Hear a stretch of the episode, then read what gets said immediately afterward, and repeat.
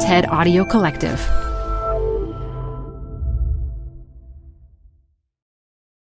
This episode is brought to you by Progressive. Most of you aren't just listening right now. You're driving, cleaning, and even exercising. But what if you could be saving money by switching to Progressive? Drivers who save by switching save nearly $750 on average, and auto customers qualify for an average of 7 discounts. Multitask right now. Quote today at Progressive.com. Progressive Casualty Insurance Company and Affiliates. National average 12-month savings of $744 by new customers surveyed who saved with Progressive between June 2022 and May 2023. Potential savings will vary. Discounts not available in all states and situations. Apple Card is the perfect cashback rewards credit card. You can earn up to 3% daily cash on every purchase every day. That's 3% on your favorite products at Apple, 2% on all other Apple Card with Apple Pay purchases, and 1% on anything you buy with your titanium Apple Card or virtual card number. Visit apple.co/card calculator to see how much you can earn. Apple Card issued by Goldman Sachs Bank USA, Salt Lake City branch, subject to credit approval. Terms apply. This is Design Matters with Debbie Millman from designobserver.com. On this program, Debbie Millman talks with James Victore about his apprenticeship in graphic design, about the role of opinion in his work, and about his suspicions of surface beauty and polish. I'm trying to get to a place that is even more clumsy, less finished, less perfect. Here's Debbie Millman. James Victore, Inc. is an independent design studio hell-bent on world domination. This is the very first thing you read when you Google James Victore. And there you have this artist and designer in a nutshell. Playful, hyperbolic, humorous, fierce, and maybe even a little ruthless. Whether it's a skull sticking out a patriotic tongue, or the words "use a condom" scrawled over the silhouette of mating rabbits, Victore pushes his ideas into the public arena with moral fearlessness and visual force. His work has won awards from many national and international design competitions, including an Emmy Award for television animation, gold and silver medals from the New York Art Directors Club, and the Grand Prix from the Czech Republic Design Biennial. He teaches on the faculty of the School of Visual Arts in New York City, where he joins me in our studio to talk about his brand new book, Victore, or Who Died and Made You Boss. James, welcome to Design Matters. Howdy. Howdy. How you doing today, darling? It's good to be here. Oh, it's good to see you here. So first of all, why a book? Why a book now? I don't know. Next question. Okay. No, I'm kidding. No, I was ready. I'm at a point in my career where I've done a bunch of work, and I want to move on. There's other projects. There's other things that I want to do. And I think for me, a process of kind of collecting all that work and putting it in a box and burying it, basically. So that's why a book. But you're actually doing the opposite of burying it. You're actually presenting it. You're actually putting it out there. You're exposing it to everyone, as opposed to putting it in a dark place where no one can see it. You're right. You got me. Okay, cool. So why the title? Victore, or Who Died and Made You Boss? The title comes from a phrase that was used around the house when I was a kid, when you stepped outside of your boundaries. Mm-hmm. And it would usually be followed with a cuff upside the head. You know, hey, who died and made you boss? You know, and I think to a certain extent that's what I've done in my career. Part of my job is moving forward without permission. Part of my job is pushing this career and pushing this industry as hard as I can to do good work or try to do great work. And I don't wait. I'm not a wallflower. I don't wait for people to ask me to dance. I'm happy working with awesome, brave, amazing clients who have American money or euros. But I don't wait for that. I'll go off and create the work on my own if necessary. When you were a little boy and people said, James, who died and made you boss, what did you say? You don't respond to that one because it wasn't people, it was my dad. That's really interesting. My dad says that now too, but he says it more in the realm of you're not the boss of me. Mm-hmm. And so now actually I say, well, actually, Dad, I think now I actually am. I have a piece of paper and it's signed. So you have to do what I say now. You asked Paul Sahre, the great designer Paul Sahre, mm-hmm. to design the book for you, yes. as opposed to doing it yourself. Yes. Why? I know what I'm good at, and I know what I'm not good at. And the book isn't one of them? Designing a book like this with my own work is not one of them. I don't have the perspective when I look at my work. I'm not good at curating and editing. And Paul is, one, he's a dear friend of mine, and I wanted to work with him. And two, he has a great eye for editing and editing my work. So I was much happier to not have it sitting in my studio because I don't think I could have put the work in the right perspective. I'm just too close to it. I actually don't like – I've had gallery shows and they make me uncomfortable. Why? Why do they make you uncomfortable? For me, it's like walking into a room and seeing my dirty laundry hanging. And it was so effortless, the collaboration. Paul said black and I said yes. He said sideways. I said yes. He said Helvetica. I said yes. Anything you said no to? No. No, I don't think there was anything that we did that we disagreed on. The one thing that I was a little hesitant about was putting in ugly work. Paul wanted there were some pieces in there, and even in the writing I mentioned, you know, these are not beautiful things because that's not a big concern of mine, making beautiful all the time. But he made suggestions of some pieces to put in there because they were.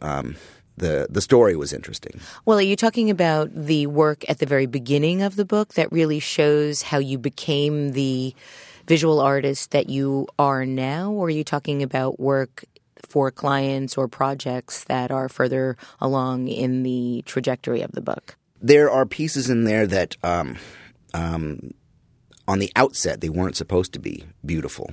And they're not things that I would put into a gallery show. So, for example, there's the piece about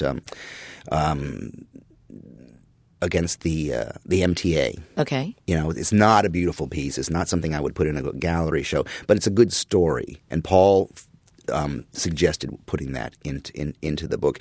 The early stuff, yes, the book jackets, some of the early book jackets. And the way I see it now is when I look at the early stuff, I can see some young dude working so hard. It's so great, picking typefaces and trying to work with color, and it was amazing. They're so earnest, James. The early work that you included in this book is, I think, so important to your story. One of the remarkable things about the book is how compelling it is as a narrative.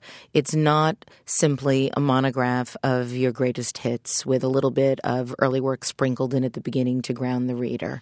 It's really a story about becoming an artist and becoming a designer and the navigation through the highs and lows of that experience.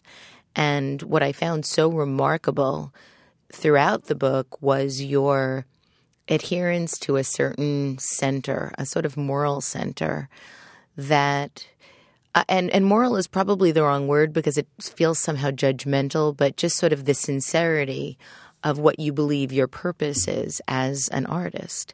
And I'm wondering if you can talk about a little bit about your philosophy and how you approach design and how you approach art.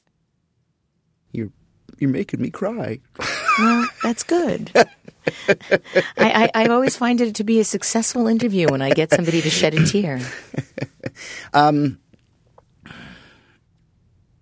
In the writing, I worked very hard to be honest about what I feel about my work, what I feel about the industry, what I feel about society, and where we are and designers' contribution to it.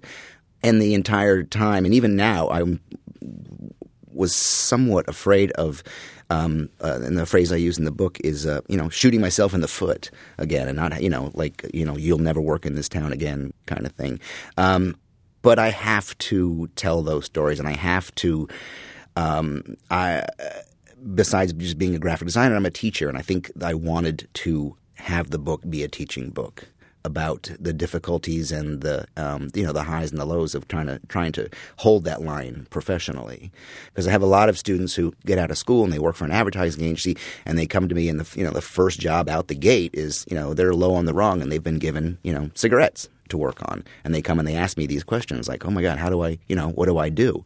And I say, well, listen, there's a line, and if you cross it, down the road, you're going to be on stage and you're going to be a fancy pants and someone's going to ask you, is there a line? And you got to tell the truth. Now, you mentioned shooting yourself in the foot.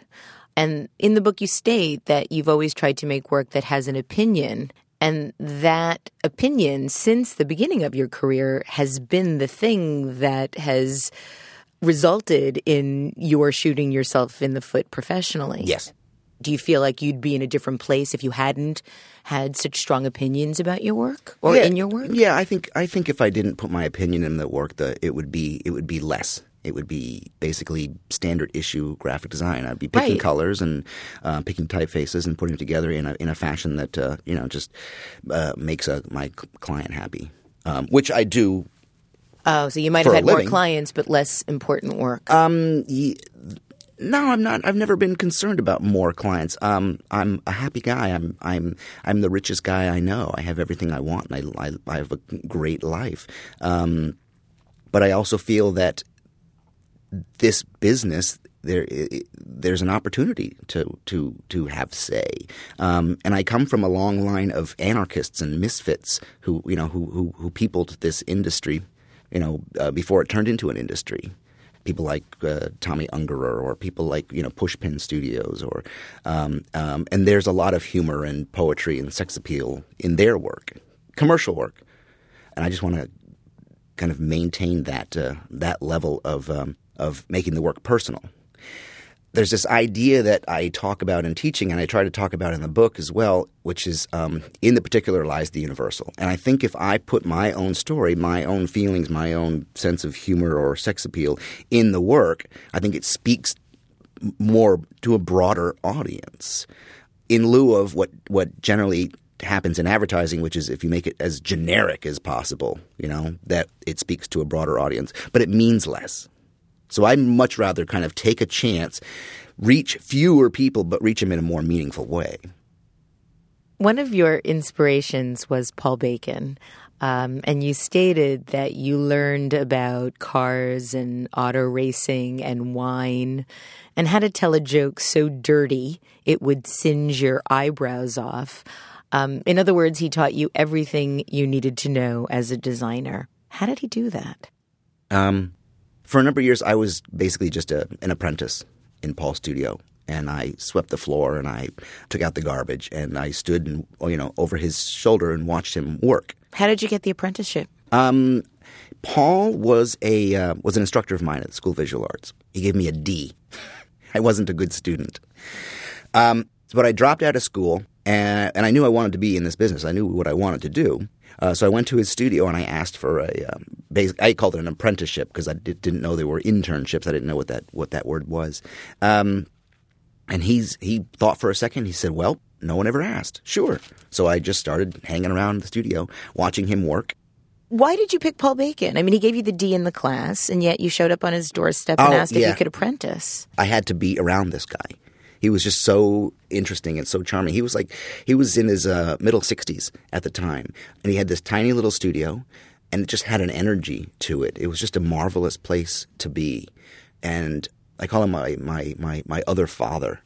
He was a huge influence on me. He still is. He's an amazing guy. He was so well-rounded and so well-read. He can speak intelligently about any subject.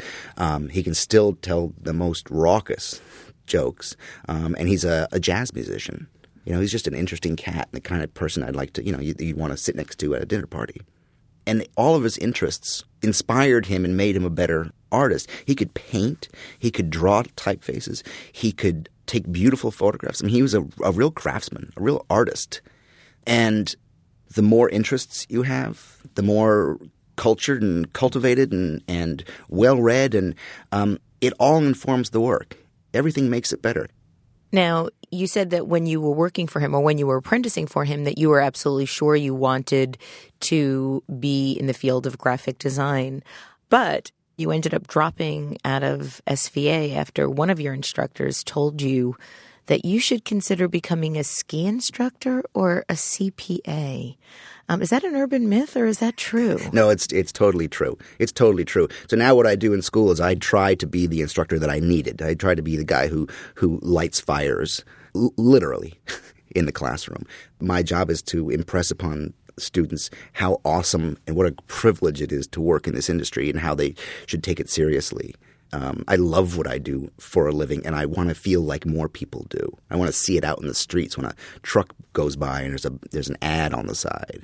And what do you attribute to your sticking with it after your professor told you to become an accountant? Oh, you know, he was a boob. I was a lousy student, and I knew it. It was a bad time for me to be in school. I was 20, I think, 21. I was hardly even a person at that age. Yeah, and I was in, I was living in New York. I had a day job. I was making $5 an hour, which to me was just a whole bucket of money. Oh, yeah. I was making $6, James. I felt rich at the time. Yeah, it was awesome to live in New York. $300 a week. Be by, have an apartment by myself, way out in the hinterlands. But New York was exciting at 21 years old with $5 in your pocket. And so when you dropped out of school, is that when you went to apprentice for Paul? Yes. And then yes. Immediately. I think I just like hopped on the bus right out of school and went straight up to – he had a small studio on the 11th floor of Carnegie Hall. So it was a great place to be. And, coming to New York, I moved to New York when I was 19 with $300 in my pocket, to go to school. And I basically paid my way through school. And I knew what I wanted to do. I had a plan. I had a 15-year plan. I knew where I was going to be by the time I was 35 years old. I knew I wanted my name on the door. I knew the type of work I wanted to do. And because I had this goal, by the time I was 35, I'd kick the shit out of that plan. I so far surpassed my goals. Now, you mentioned before that in your studio you have these moments where you and the folks that work with you realize that everything is graphic design, that everything sort of leads you up to this experience of graphic design. But one of the things that I found so interesting is that you state in your book that it's not a book about graphic design. Yeah. So what is it about? Well, I wanted to do a monograph. I wanted to take all this work and collect it up and put it in a box and be done with it and move on. But I don't want just a book of pretty pictures. It doesn't interest me. It's the kind of book that you flip through, 10 minutes after you buy it and then you put it on a shelf and it's, it stays there. I wanted to write a book. It's a book that would be interesting for someone to read, a book that tells a story or, the stories, the work that's included in the book, they're chosen because there are particular stories about it, about the pieces. How do you find your clients? I make cold calls. You do? Oh, hell yeah. James Victore could call you one day and say, hey, got any work? He couldn't call me. Well, I don't know how that would work. If I had two cell phones, I could do that. I could try that sometime. That'd be a good way to practice. Call myself. Oh no! In practice, I did when I was starting in this business, I used to practice on the phone. I used to practice like picking up and dialing and saying, "Hi, this is James Victore." No. Hello, this is no. I would literally practice my "Hello, I'm looking for work" on the phone. It was crazy.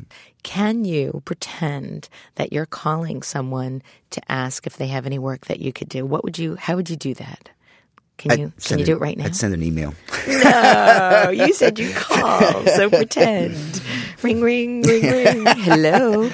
No, it's still fear-based. It's still riddled with fear. But no, we totally cold call. There's a guy who we've been in touch with for I think it's like 3 years, and we haven't really done a job for him yet. His name is Troy Lee. He's out in Corona, California. He's in the racing industry, and it's like. We are close friends now because I've called so many times. We send them stuff, we send them gifts, we think of them fondly. I actually sent him the book. I sent him this book, and I got an extremely nice message on my answering machine from the guy. But no, I'm not afraid of, you know, contacting people. It's so interesting because so many designers just wait for the phone to ring, and their career tends to be more haphazard because of that. Yeah, no, yours is very deliberate. Yeah, no, it's but we don't just do carpet bombing. We're very specific. There's only a few people on the planet, you know, that we want to work for, and if other people come to us, then awesome. I just had a meeting last night with the CDC, the Center for Disease Control, to start a new project. That is a perfect client for me. You know, public awareness, you know, using graphic design as this perfect communication tool. We'd love to do, you know, a ton of work for them. Now, you talk about some of your clients as comrades. Mm-hmm. Why is that? Because we don't want, you know, clients. A lot of times, like in the advertising industry, a lot of advertisers call us. And we're like, oh my God, we'd love to work for such and such and such and such brand. But the problem is there's no relationship there. It's hey, who's that guy that does those scribbly drawings? Get that guy. We want him to do a scribbly drawing for us. But it's like one shot, goodbye. I'm not really interested in that kind of stuff. I want to work with people who I get to know. I want to work with people who we have a little back and forth. It's just like any other relationship. You spend time together, working together, and it gets better and better and better. Like, you know, working with the School of Visual Arts, for example, and having a relationship with the Rhodes family, you know, through bus shelter posters and stuff. It just, you know, I got more and more confident working with these guys, and the work gets better. So it gets better and better. And in talking about and in describing the way that you work in your book, you say that in order to get to great work, you have to examine the cliche, then dig deeper into the idea, and then do that again and again, turning it and twisting it each time, carving each idea down to a sharper and sharper point. Who said that? You did. That's nice. That, isn't it? That's really nice. So how do you know when to stop carving? The ultimate inspiration is the deadline. It's like, oh shit, you know, that's due tomorrow. Start carving. Sharpen the knife. We should finish this up, you think? So is it intuitive? Do you know when something is good? How do you know when to stop, when it's finished, aside from the deadline? It's a great question because that point changes. It's changing for me. I'm at a point right now where I actually will stop a lot sooner than I would have 5-10 years ago, meaning I'm trying to get to a place that is even more clumsy, less finished, less perfect. Perfection interests me less and less every year. In doing that, I'm actually trying to get the work sharper and stronger. Kind of take the graphic design out of it and make it just something much more visceral or alive and not finished and shiny and produced. I read that at one time your goal was to make work that people would want to steal. Yeah, right? Still? Yeah. Why is that? Of course. Why? Because that's a marvelous, real emotion that you would be getting from the public, right? If you make something that someone cares that deeply about, that they would want to steal it, that's awesome. Think anybody's stealing your book? I hope so. I hope so. Several years ago, you headlined an event for the New York chapter of the AIGA, and it was titled Mad as Hell. And during the lecture, somebody asked you why you were mad as hell. And your response was, because no one else is. Do you still feel that way? That line is a lie. Really? But it's a lie to illuminate the truth. I don't think nobody else is. I don't think I'm mad as hell. But what I was trying to say is that I'm often surprised at, I don't know, the lack – well, and specifically that was post 9/11, and I was surprised at the lack of graphic design response to the fact that we're, you know, bombing camels in the desert. It is surprising how little response there was at that time. Yeah. I wonder why. Why is that? I don't know. I think. Do you think people just felt like a poster couldn't do anything? No, I think people are busy at their jobs. You know, like all other good Americans. You know, we have 2 jobs. They have to work so they can pay their rent. You know, I don't know. I don't. Maybe you know. I think we were in a position where kind of questioning is unpatriotic. You've been teaching for 15 years, despite dropping out of your undergraduate career, and I know that you consider your goal as a teacher to awaken possibilities. How do you do that? How do you help people to see their own possibilities? Part of my process in teaching is to get students to not look outside for answers.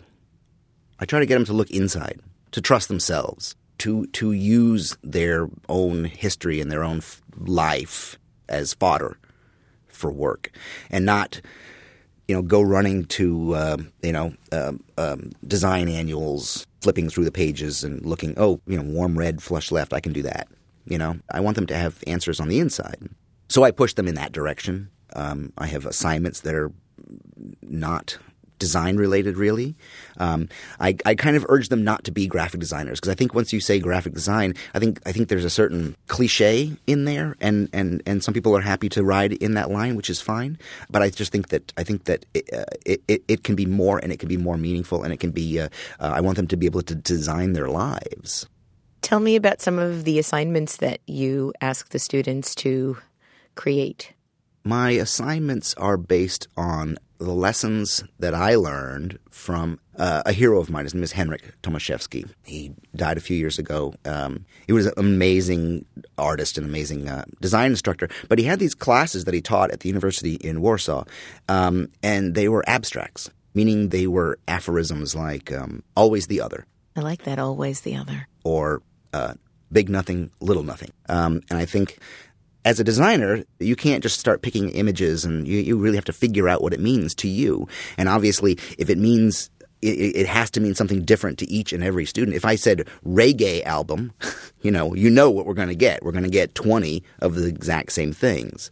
But if I say big nothing, little nothing, or I say yesterday, today, tomorrow, show me it on a page. They're forced to think. You talk about what you call God jobs in your book, and I understand that you start all of your jobs as God jobs. Can you talk a little bit about what you mean by God job for our listeners? Yeah, I mean, for me, there's two kinds of work. There's jobs you do for money, and there's jobs you do for God. Trying to do good work for good people, and I want to start all of them as God jobs, as an opportunity to do just something so, something even surprising to me.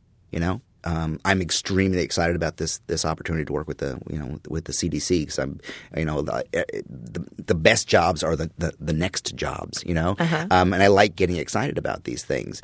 And I've been really lucky in that I've had the opportunity to work with amazing clients. But if it's a relationship like this, and it starts to be painful, if the client kind of starts being wishy-washy, if it doesn't, if there are some things that start, not working out, and it can't be a God job, it turns into a money job, and we get it, we'll get it done. And you say, hey, that was nice, that was a pretty good job we did together. Why don't we, and then it's kind of like, call me. It's kind of like the kind of clumsy relationship thing, like, hey, I had a good time. It seemed like you had a good time. Why don't you call me, please?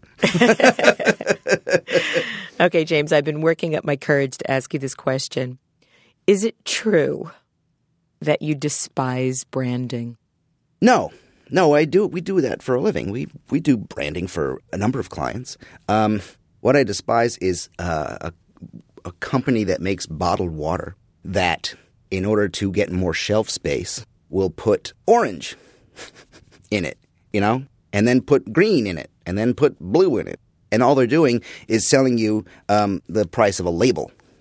They're just selling paper and presenting it as a new thing that we need, which we don't need.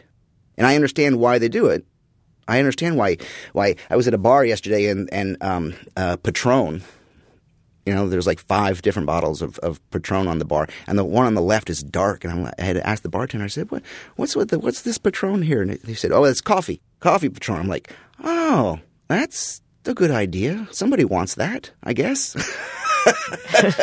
And it just kind of seems like, I don't know, it just seems to me like, hey, look, it's new. It has a different paper on it. Awesome. So that kind of thing is kind of creepy. I will be honest with you and tell you that I am an idealist. I'm the kid who still believes in Santa Claus, and it's hard to be an adult and be an idealist. Well, I think that's what we like most about you, James.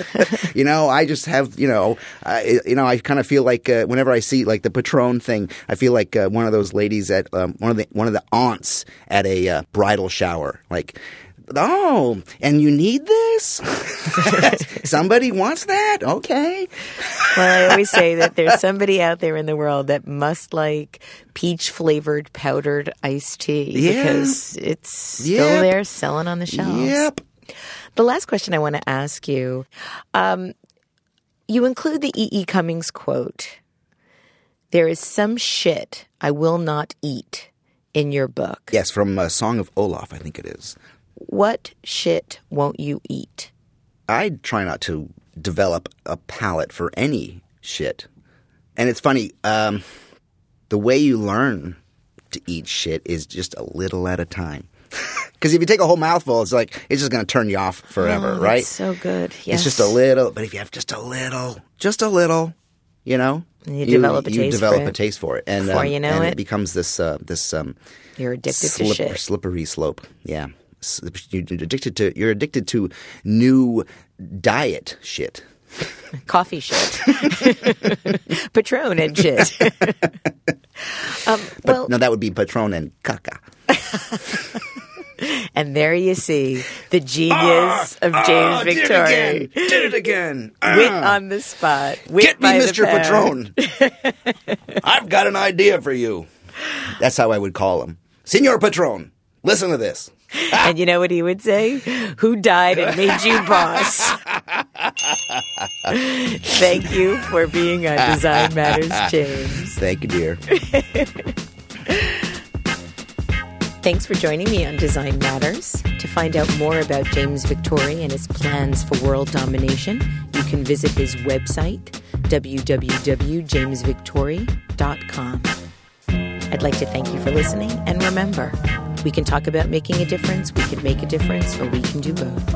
I'm Debbie Millman, and I look forward to talking with you again soon. Design Matters with Debbie Millman is recorded at the Masters in Branding Studio at the School of Visual Arts in New York City. It is produced by Curtis Fox Productions, with technical assistance by Rainey Ortica and research by Jen Simon. The show is produced exclusively by designobserver.com. You can subscribe to this free podcast in the iTunes Store.